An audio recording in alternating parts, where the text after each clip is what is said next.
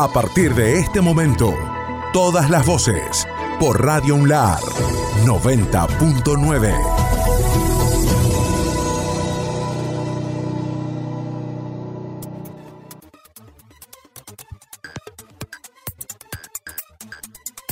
Lunes, bueno, el último lunes de marzo fue intenso en materia informativa en Radio UNLAR.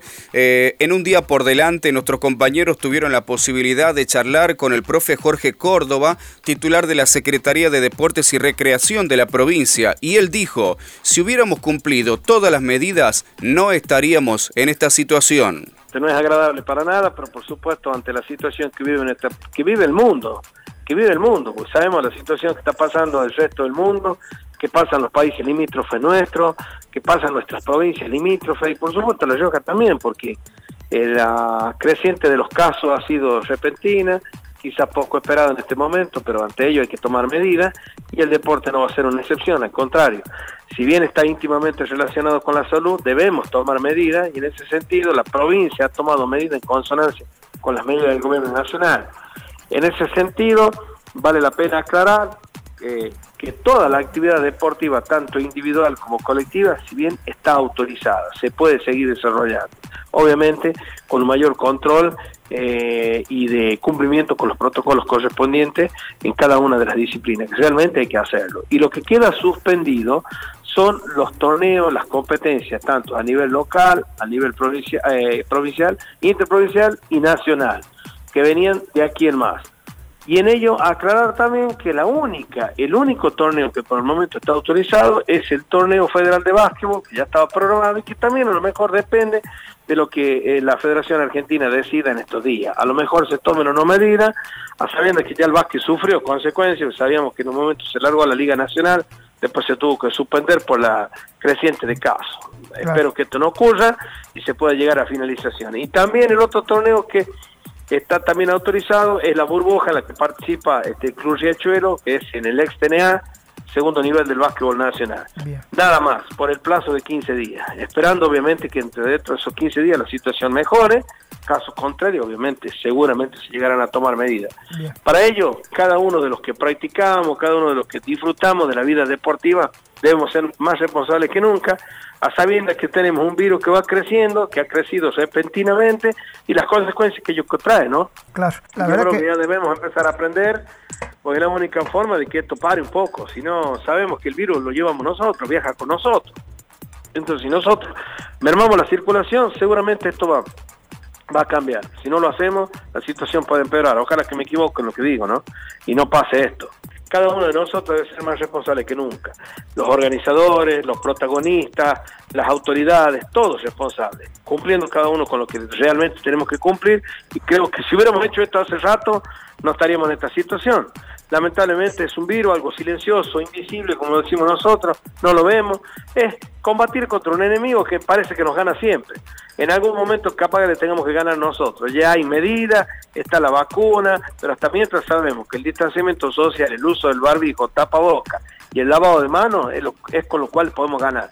Ojalá que lo podamos cumplir y no relajarnos, pensar de que esto no existe. incluso hay gente incrédula que todavía habla que esto es una mentira. La verdad no sé en qué país viven, en qué, en qué burbuja están, la verdad, para pensar de esa forma. Cuando todos sabemos que tenemos gente amiga, gente conocida, familiares que ya no están en este mundo. Inclusive hoy, hoy, hoy mismo, amigos, conocidos, gente relacionada al deporte que está en una situación crítica, están internados. La verdad que no, no, no puedo entender esas cosas. Pero bueno, siempre hay estas personas. Ojalá que entren en ese en esa, esa reflexión y podamos hacer las cosas como realmente las tenemos que hacer. En nuestro programa Apto para Todo Público tuvimos la posibilidad de dialogar con la doctora Miriam Toscano, médica integrante de la Comisión de Género y coordinadora del conversatorio sobre interrupción voluntaria del embarazo, quien invita a un conversatorio desarrollado para profundizar sobre este tema. Bueno, se trata de este, tener un espacio este, de reflexión y de debate de este tema este, tan viejo y tan nuevo, ¿no? Porque la ILE es, eh, cumple 100 años, este año eh, el Código Penal donde, donde está reglamentada, digamos, legalizada o no, depende de las causas, Y por otro lado estamos estrenando una ley nueva de enero que es la, la IDE.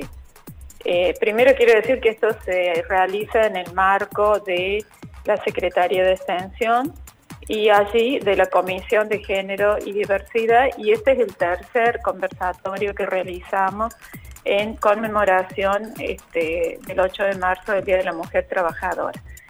Em, bueno, entonces le comentaba, em, es em, abrir el debate eh, desde una institución como la Universidad Nacional de La Rioja y eh, hacia brindando hacia la comunidad estos espacios porque este, tiene un fin extensionista, ¿no? A partir de la Secretaría de Extensión.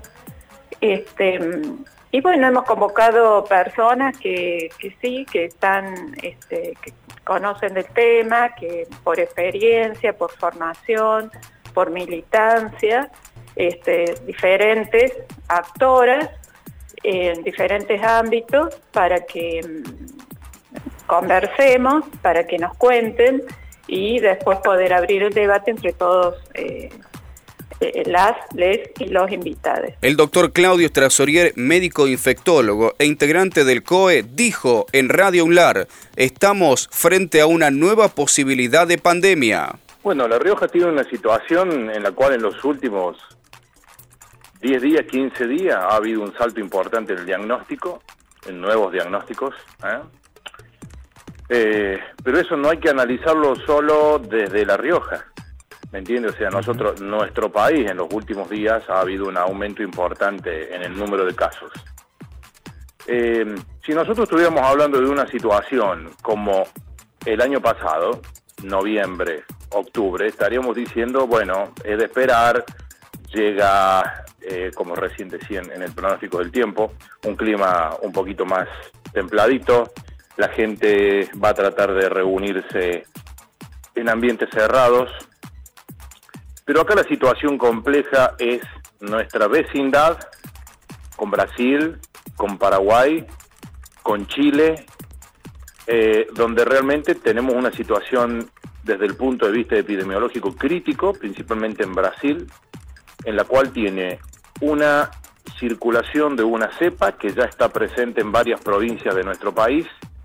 Y lo que estamos conociendo de la cepa P1 o la cepa Manaus o la amazónica es que realmente tiene un comportamiento muy desigual a lo que conocíamos con la cepa innata propia que venía circulando en nuestro país y que nos puede llegar a decir en este momento que hoy, a un año del primer caso del COVID diagnosticado en nuestra provincia, estamos frente a una nueva posibilidad de pandemia, no solamente en el mundo, sino en La Rioja. Durante esta semana hubo también medidas de fuerza por parte de AMP que consistieron en un paro por 24 horas, es decir, desconexión virtual, y también una jornada de protesta. AMP ratificó el paro, suspendió la movilización. Esto decía Rogelio de Lonardi en Radio Unlar.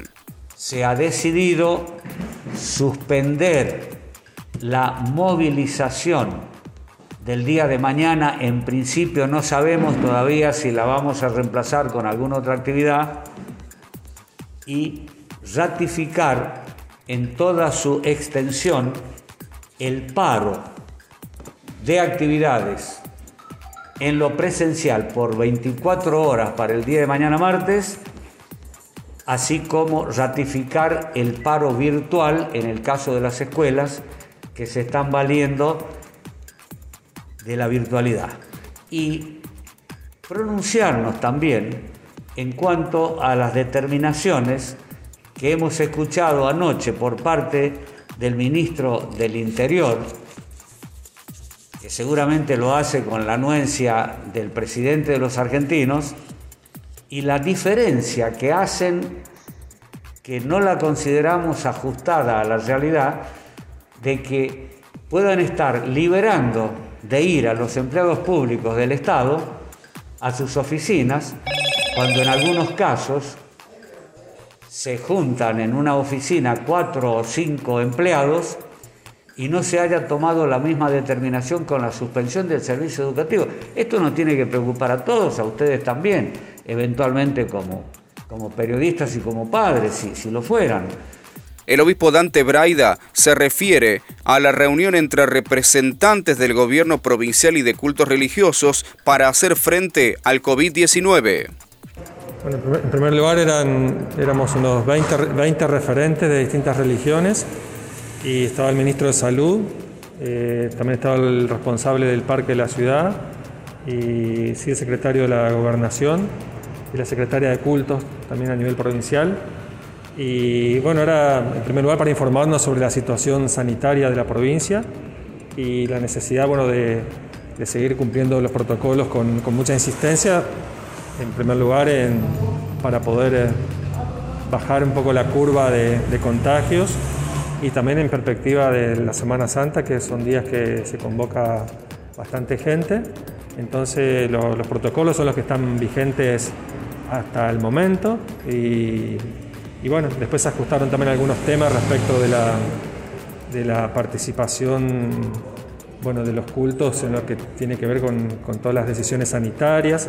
Así que bueno, ahí nos informaron que la referente de los cultos eh, va a ser parte también del COE, o sea que va a haber una comunicación más fluida entre lo que es la, la vida de las iglesias con el comité de emergencia. ¿Esto se va a dar a partir del día miércoles en adelante? Eh, no, en realidad lo, el protocolo es el vigente, lo único que nos piden es que se los cumpla y que también eh, colaboremos mucho en, en la concientización de las comunidades, de la población, eh, en el cumplimiento de las últimas normas que se han dado en el día de ayer y también en, en la responsabilidad social respecto de la pandemia que bueno, como sabemos estamos en, una situación cada vez más crítica y, si miramos un poco alrededor eh, la tendencia es que aumenten los contagios, ¿no? entonces el tema es cómo prevenirnos. Estás escuchando todas las voces. Seguinos en www.radiounlar.ar.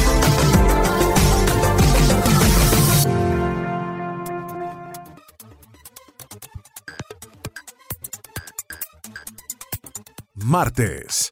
Día martes, jornada intensa en materia informativa en Radio UNLAR. En un día por delante, el doctor Eduardo Bazán, director del área de epidemiología de la provincia, dijo, estamos a tiempo de revertir la situación, pero depende de la conducta individual. Bueno, en principio estamos transitando la misma situación que está viviendo todo el país, con este, digamos, rebrote, donde hubo una aceleración de casos en estas últimas los últimos cinco días, lo cual lo obligó a, a, evaluar distintas medidas restrictivas en cuanto a la actividad de eventos masivos, ¿no? Básicamente eso y también tener en cuenta otras eh, problemáticas que pueden sumarse, digamos, a la atención de salud y que pueden ocupar las camas que que hoy en día, digamos, está prácticamente en un 80%. Bueno, hay dos indicadores que nos permiten saber ese dato, ¿no? Cómo estamos, que es eh, la razón de casos y es la incidencia de casos. La razón de casos, digamos, compara los últimos 14 días con los 14 días previos, ¿no? Donde tenemos un punto de corte eh, para saber si estamos en alerta eh, o en situación de riesgo, eh, más allá del 1.2. ¿no? Hoy en día estamos en 1.4 en la razón, y en el caso de la incidencia, donde se miden eh, el número de casos sobre 100.000 habitantes, o sea, cada 100.000 habitantes, con un punto de corte de 150, hoy estamos en 130 casos cada 100.000 habitantes que van apareciendo, digamos, los últimos 14 días. Esto se tiene en cuenta, digamos, la evaluación de los últimos 14 días, porque es el periodo de incubación y el periodo que dura aproximadamente la enfermedad. Entonces, en estos últimos 14 días, nosotros hemos elevado, hemos crecido en estos dos indicadores y eh, prácticamente estamos al límite del punto de corte, lo cual ha obligado a reevaluar todas las medidas y a frenar de alguna manera la velocidad de contagios. Sí, en general no, no podemos atribuir a un solo factor, es multifactorial. Sí está claro que hay un relajamiento general en los cuidados individuales. Por eso en el mensaje hacemos hincapié en el cuidado individual, ¿no? el cuidado personal. Y en el caso de los eventos masivos, son los, ámbitos donde más velocidad puede tomar el contagio. Eh, sabemos que una persona se puede contagiar en cualquier lado, pero digamos, el impacto a nivel poblacional y a nivel sanitario se producen cuando hay eventos masivos. Por eso es que inicialmente las medidas apuntan a ese, a ese, punto y por supuesto eh, trabajar a nivel individual con la educación, con la concientización y, y el alerta de que este problema no se fue y que más allá de la vacuna debemos seguir cuidándonos. Carolina Dáscola, subsecretaria de Seguridad Vial en la provincia de La Rioja, se refirió lamentablemente al aumento de siniestros ocurridos durante los últimos días. Apuntamos a crear conciencia vial en los jóvenes, dijo, a un día por delante. Esta campaña bajo un cambio es una de las acciones eh, que se están desarrollando en el marco de esta emergencia vial decretada por nuestro gobernador el 17 de febrero eh, en el marco, ¿no cierto?, de, esta pandemia COVID, la cual eh, nos ha evidenciado la siniestralidad vial en este periodo debido a la gran ocupación que en su momento tenían las camas, eh, producto de la siniestralidad vial, y que ocupaban camas para futuros pacientes COVID. En el marco de ese pedido del Ministerio de, de Salud, nuestro gobernador declara esta emergencia y esta campaña eh, es una de las acciones las cuales tiene como objetivo eh, un llamado a la solidaridad y a la concientización a toda la sociedad, pero en específico eh, a nuestros jóvenes, que son los que hemos analizado para armar esta campaña, los que tienen mayor injerencia en estos siniestros viales.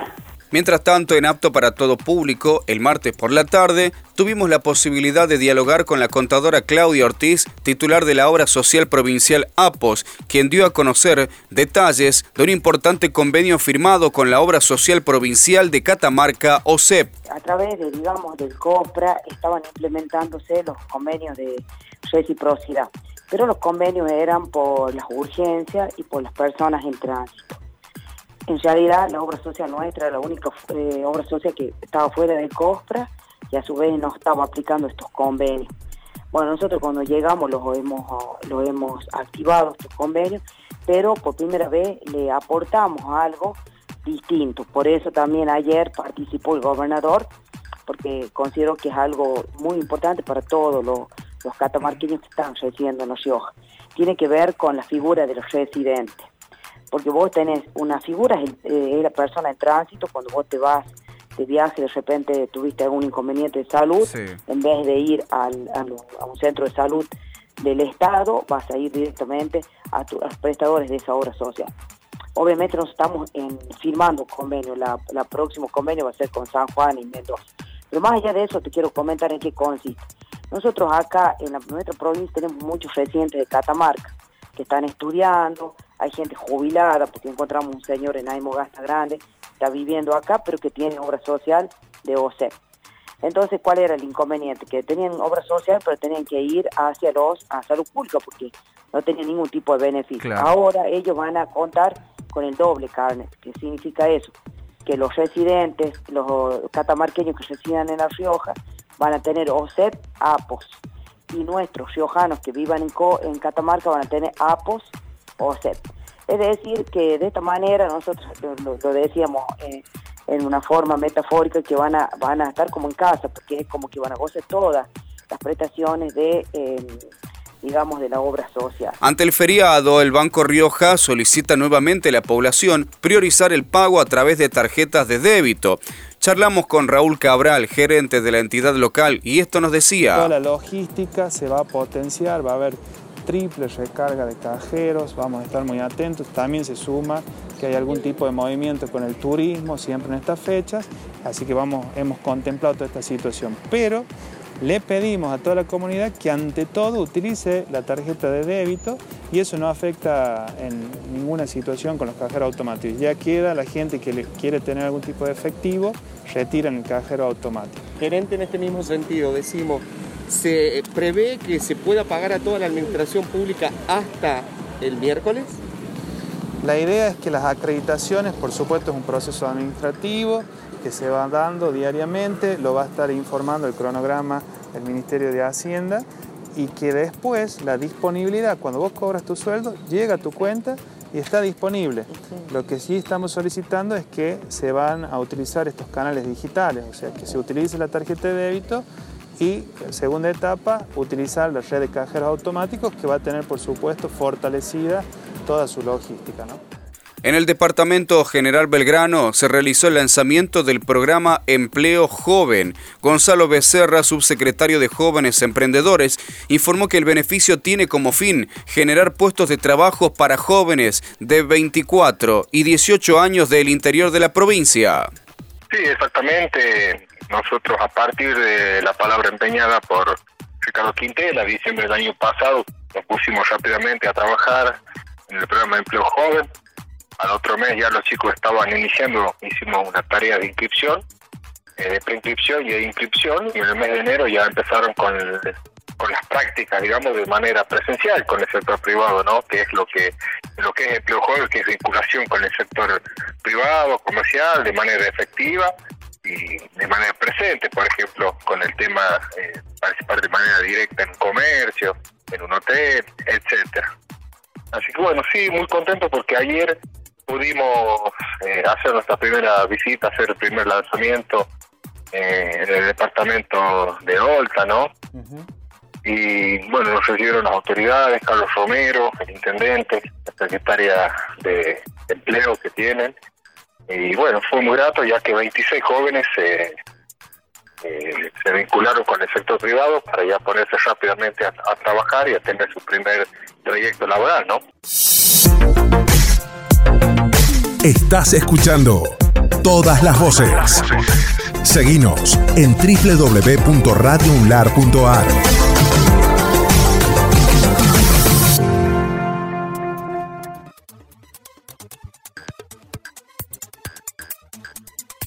Miércoles. Miércoles, último día hábil de la semana. En un día por delante, Mariela Falón, directora de turismo del departamento Sanagasta, dio a conocer cuáles son las propuestas de la Villa Veraniega durante este fin de semana largo por Semana Santa. En materia turística, algunos espacios iban a estar abiertos, como el mercado artesanal, que alberga productores y expositores de toda la provincia, en horario corrido desde las 8 de la mañana hasta las 21 horas. Después vamos a tener la apertura del parque geológico solo por estos cuatro días. Recordarles que el parque geológico está en refacción. Eh, entonces, solo va a abrir por estos cuatro días, va a habilitar sus circuitos y, posterior a Semana Santa va a volver a cerrar hasta que las obras se culminen. También va a estar atendiendo el Parque Zoológico desde las 10 de la mañana hasta las 18 horas. Nosotros vamos a hacer oficial esta noticia en breve seguramente. Y después tenemos Pampa de la Virgen, que es un sitio natural un escenario natural que tiene toda una leyenda de la Virgen que en, el corazón de la montaña, eh, dependiendo la fe que uno, que uno lleve, que uno traiga consigo, sube a la montaña y se proyecta la imagen en distintas vocaciones.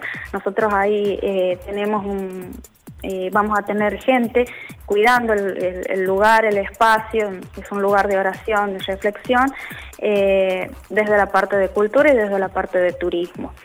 Después Parque eh, Cueva de las Brujas, por convicción a, nuestra fe cristiana, va a estar cerrado, sí, pero el museo va a estar atendiendo también y bueno, nuestros centros de información, más la posta saludable, que es donde prestamos las bicis, las prestamos, es así, no las alquilamos, las prestamos, eh, los chicos tienen que, o quienes quieran hacer la actividad, eh, llenan un formulario y la bici se la presta hasta las 18 horas, desde las 10 de la mañana hasta las 18 horas. Esas son las actividades para Semana Santa. El ministro de Salud de la provincia, Juan Carlos Vergara, dio a conocer detalles específicos sobre el plan provincial de vacunación que en nuestro territorio ya lleva aplicada 36 mil dosis.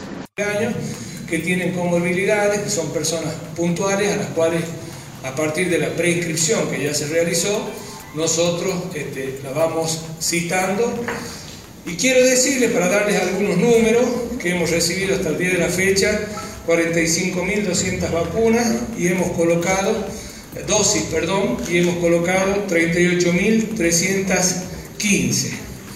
tenemos una población objetivo de 59.683 inscriptos y un porcentaje de población inscripta vacunada, inscripta vacunada de un 25.9%. Haciendo un poquito más de, eh, para tratar de ver quiénes son estas personas, el personal de salud ha sido vacunado en el 100%, sabemos que esta es una vacunación en la cual no es obligatoria, sino que es voluntaria, y cuando hablamos del 100% del personal de salud, decimos todos aquellos que tenían la voluntad de vacunarse. ¿sí? Tenemos más de un 80% con segunda dosis para este personal de salud. Mayores de 70 años, hemos vacunado ya al 85% de los inscriptos. Entre 60 y 70 años hemos vacunado al 25% de los inscriptos y entre 18 y 59 años hemos vacunado al 15%. Hoy, en el día de la fecha, vamos a vacunar 1.700 personas en los cuatro centros de vacunación que ustedes conocen y vamos a trabajar el jueves y viernes por la mañana de 8 a 12 para no cortar la vacunación en Semana Santa. Una cosa que es importante que aclaremos también es con respecto a la segunda dosis. Hay evidencia científica que dice que la segunda dosis la podemos colocar hasta 90 días posteriores a la primera dosis. Entonces, nosotros queremos aclarar esto para nuestra población. Todos los que habían sido citados hasta el día 25 del 3, hasta el día 25 del 3 para recibir la segunda dosis, en nuestra provincia han sido vacunados. A partir del 25, o sea, todos aquellos que están citados del 26 de marzo en adelante, que tienen una citación expresa, le vamos a pedir que no vayan a vacunarse con esa fecha porque nosotros los vamos a recitar teniendo en cuenta que en este momento priorizamos vacunar a más gente, ¿sí? en vez de poner la segunda dosis a los que ya tienen la primera colocada. O sea, no sé si esto quedó claro, pero de ahora en adelante, para la segunda dosis la gente tiene que esperar que nosotros hagamos la citación. Este miércoles se conmemoró el Día Internacional del Cáncer de Colon, una jornada específicamente para generar conciencia acerca de los riesgos de esta enfermedad, pero principalmente para prevenirla. El médico oncólogo Luis Caem dijo en Radio Unlar, el cáncer de colon es curable si lo tomamos a tiempo. Básicamente se han tomado fechas recordatorias de grandes descubrimientos, en el caso del cáncer de colon, para que en el mundo, digamos, dediquemos un día a hablar de este tema y de todas las medidas preventivas que tenemos que tener en cuenta para evitar lo que le pasó a tu madre y de alguna forma evitar que cualquier persona se vea, digamos, eh, eh, impulsada a definir su enfermedad como ya terminal, cosa que no debería ser nunca el cáncer de colon, que es un cáncer totalmente curable si lo tomamos a tiempo y tenemos ciertas medidas de precaución. Básicamente me interesa, eh, mm, mm, digamos, marcar que hay cosas muy sencillas que todos los días hacemos y es eh, para evitar el cáncer de colon. La primera es, por favor, dejemos de fumar es un hábito que definitivamente no solamente provoca cáncer de colon, en la mujer cáncer de mama, en el hombre y la mujer cáncer de pulmón. O sea, definitivamente hay que dejar de fumar. En segundo lugar, hasta de sedentarismo tenemos un parque hermoso, el parque de la ciudad, por favor, salgamos aunque sea a caminar. Hay eh, elementos de gimnasia que podemos aprovechar del, propio parque. Hagamos esa vida sana que realmente nos beneficia, no solamente para el cáncer de colon, también para atender a nuestra familia este, con toda la salud. Y el tercer elemento, alimentémonos sanamente. Hay que evitar las grasas y las carnes rojas y tratar de todos los días incorporar fibras a nuestra alimentación. Bien. Doctor, ¿hay estadísticas en, La Rioja de, de, cuántas personas padecen esta enfermedad? Y otra cosa también, antes de despedirlo, ¿las campañas de concientización sirven? ¿Realmente tienen efecto? No tengas duda de que las campañas de concientización sirven. Esto que hacen ustedes de difundir este tipo de controles hace que cada persona consulte a su médico de cabecera y el médico de cabecera, digamos, lo incluya en un plan de detección temprana. Y eso es, perdón, muy importante este, y creo que sí sirve. En cuanto a los números reales, realmente son muy parciales. No existe un centro de registro del cáncer en la provincia, eh, tampoco en el país, aunque hay algunas zonas muy eh, digamos, determinadas en el país donde se hacen registros eh, obligatorios de cáncer, lo que permitiría tener un número exacto. Lo que sí te puedo decir, que hace ya más de 40 años que hago esto en la provincia, es que el cáncer de colon es muy frecuente y que este, existe en la capital como en el interior de la provincia y sobre todo en gente joven, de manera que para la gente joven va el mensaje, cualquier elemento de los que he nombrado, la presencia de gotas de sangre, la presencia de alteración del hábito evacuatorio, tiene que obligarlos a consultar a su médico de cabecera para lograr que tempranamente se detecte si es algo malo o no. Guido Vara, subsecretario de Economía Social, nos habló acerca de la nueva edición, especial en este caso, del Mercado Popular en el Paseo Evita. Eh, bueno, con mucha gratificación porque es el producto del esfuerzo de todo un equipo de trabajo como siempre digo yo, por ahí soy la cara visible de, un equipo que le pone mucho empeño y esfuerzo, que está dedicado especialmente al tema de, este espacio de comercialización popular, que es el popular, eh, la, el Beria, la directora y técnica Claudia Toledo, todo un equipo de trabajo, toda la secretaría. Y bueno, hacemos este esfuerzo que cada vez va creciendo más y eh, en este caso, bueno, en acuerdos, en, que hacemos con los pequeños productores, que es el primer espacio que nosotros convocamos a los que producen la tierra, que son nuestra gente de la verdura, de la fruta, y después los que con los otros pequeños empresarios o comerciantes que venden otro tipo de productos de primera necesidad, como es la carne, de tanto de pollo, vacuna, la de cerdo, que está la sapen, eh, los lácteos, que bueno, tienen eh, leche, queso, y bueno, eh, y el pescado, ¿no es cierto? Y que justo estamos en una fecha eh, que está que, bueno, que de acuerdo a la fe religiosa o también porque son fines de semana largos, hay una cultura de, bueno, de consumir más otro tipo de productos que no son lo habitual, como el caso del pescado. Y bueno, eso ha hecho que haya buenas ofertas, eh, siempre manteniendo y respetando la calidad y bueno, la convocatoria nos sobrepasó en el día de la fecha.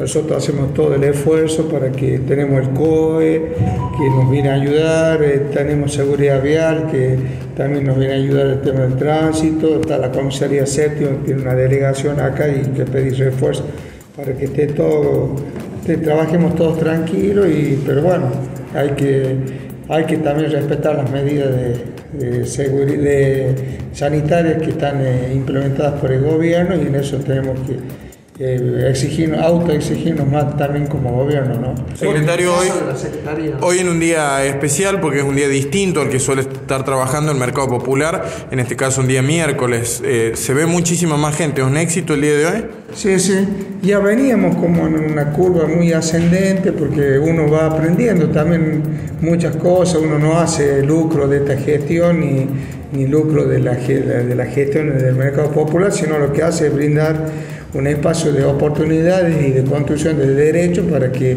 primero, para los pequeños productores y segundo, para la gente que pueda acceder a bajo precio.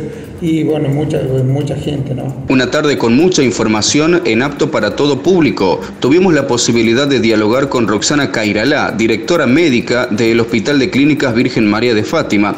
Ella nos explicó cuál es la situación en este momento en relación a la ocupación de camas. Tenemos una eh, una preocupación importante, como decías vos recién, eh, el aumento de casos, el aumento de consultas en la guardia, este, han, ido cada vez siendo mayores. Eh, nosotros hoy por hoy tenemos en UTI una ocupación de prácticamente el 90%. Eh, y en clínica médica, clínica médica está dividida en un área de alta complejidad eh, y en un área de menor complejidad que sería como una sala de clínica médica. Eh, el área de alta complejidad está al 100%. y la otra parte, que es para casos ya prealta o pacientes evolucionados, está al 50%. ¿Sí? O sea, las áreas más eh, críticas están prácticamente eh, con una alta ocupación. Eh, doctora, en, lo que tiene que ver justamente con el análisis y la evaluación de esta situación, teniendo en cuenta que el Hospital de la UNLAR es el principal centro de referencia para casos de COVID-19 y una eventual saturación o, u ocupación total de cama desencadenaría que en este caso el Hospital Enrique Verabarro se transforme en un centro polivalente. ¿sí? La consulta es hoy, ¿qué tan preocupante es la situación eh, justamente por estos números que nos acaba de informar doctor allí en el hospital? Bueno, la situación es bastante preocupante y este, el hospital de Barro ya está activado para ir, digamos, este, recibiendo pacientes que ya nosotros eh, estamos en el límite de nuestra capacidad operativa. Yo, por ejemplo, hoy este, en UTI 1 tengo 100%, en UTI 2 me quedan cuatro camas por mí. Este, yo tengo que tener esas cuatro camas de UTI para dar eh, respaldo a los pacientes que tengo en clínica médica. Hoy por hoy este, este, damos, digamos, respuesta interna. Eh, si no liberamos cama, eh, directamente ya no podemos entrar pacientes externos. Eh, la mayoría de los más severos ya se están derivando al ver abajo. ¿sí? Así que es bastante preocupante la situación para nosotros. Ante el contexto actual de COVID-19, Marcelo Irungaray, responsable del COE en La Rioja, confirmó a Radio ULAR que actualmente el Comité Operativo de Emergencia custodia 311 domicilios y hay otros 360 con asistencia.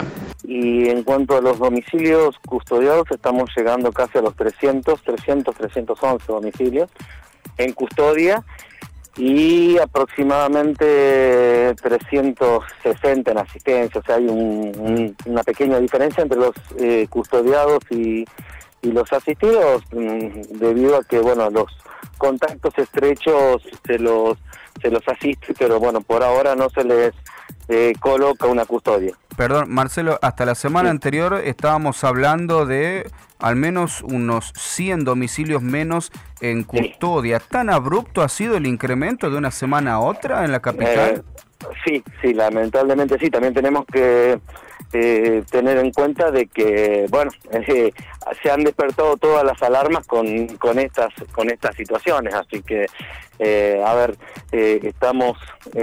Rogelio de Lonardi, secretario general de AMP, dio a conocer los detalles luego de haberse reunido con el Ministerio de Educación y también de Salud. A solicitud de AMP, nos ha recibido el ministro Juan Carlos Vergara, el doctor Eduardo Bazán de Epidemiología y el ministro Ariel Martínez con su equipo ministerial de Educación. Si se quiere es un hecho atípico. Yo no recuerdo que hayamos tenido eh, o que hayamos estado en presencia de una reunión de esta naturaleza donde estamos vinculando salud y educación porque hay, hay una, una concepción que se defiende en el sentido de que o primero está la educación o primero está la salud. Yo recuerdo, lo hemos recordado hoy también, hace poco tuvimos un conversatorio con la pedagoga Adriana Puigros, que es muy importante en el país, y Adriana Puigros ante una pregunta respondió taxativamente, primero está la salud. Nosotros defendemos este concepto. Queremos salvar la salud de nuestro compañero frente al hombre. Y eso se resuelve con la vacuna y eso se resuelve eh, tratando de evitar la presencialidad. Todo, como todos estos pedidos, ya los hemos hecho. En las últimas 10 asambleas hemos entregado copia también al ministro Vergara de esas 10 asambleas donde están previstas una cantidad importante de cuestiones tales como ¿Por qué si hay un acuerdo paritario del 2009 que dice que tenía que funcionar un delegado de AMP de salud en la escuela, no lo instrumentó el Ministerio de Educación? Esperamos que el ministro de Educación lo instrumente. ¿Por qué? Ha quedado clarísimo, después de hablar con, con el doctor Vergara, con el doctor Bassani con Ariel Martínez, ha quedado clarísimo que otra situación se podría estar dando hoy en las escuelas riojanas si se estuviera cumpliendo ese acuerdo paritario de 2009. Lo estamos impulsando y lo vamos a impulsar. Por eso hemos venido con nuestra secretaria de Salud Laboral y con nuestra secretaria gremial, porque además la secretaria gremial y el secretario general somos paritarios de AMP, que a su vez hemos agilizado para que el lunes a la tarde nos confirmen el día y hora de la próxima reunión paritaria, donde también ahí, recién ahí, vamos a incorporar el tema del salario. Hay mucha expectativa, mucha desesperación en los compañeros porque no se está tratando con fuerza el tema de los 50 mil pesos que hemos solicitado de sueldo inicial. El concejal Diego Narváez se refirió a la situación de los PEM municipales luego de la reunión del gobernador con un grupo de trabajadores autoconvocados. Hay una, una mesa que se ha conformado y que lo está trabajando con mucha responsabilidad, con mucho compromiso. Hay un, un gobernador que está atendiendo la demanda de los precarizados, no tan solo de del municipio, sino también de toda la provincia. Y eso nos, pone muy contentos también porque vemos la sensibilidad hecha política pública, vemos la sensibilidad de un gobierno eh, trabajado desde la responsabilidad del compromiso real y para nosotros eso es muy, muy bueno. Eh, yo como empleado municipal y, que tuve la posibilidad también de, hacer mis primeros pasos en los, diferentes programas municipales, eh, entiendo profundamente cuáles son las demandas y las necesidades de cada uno de los empleados y programas PEM.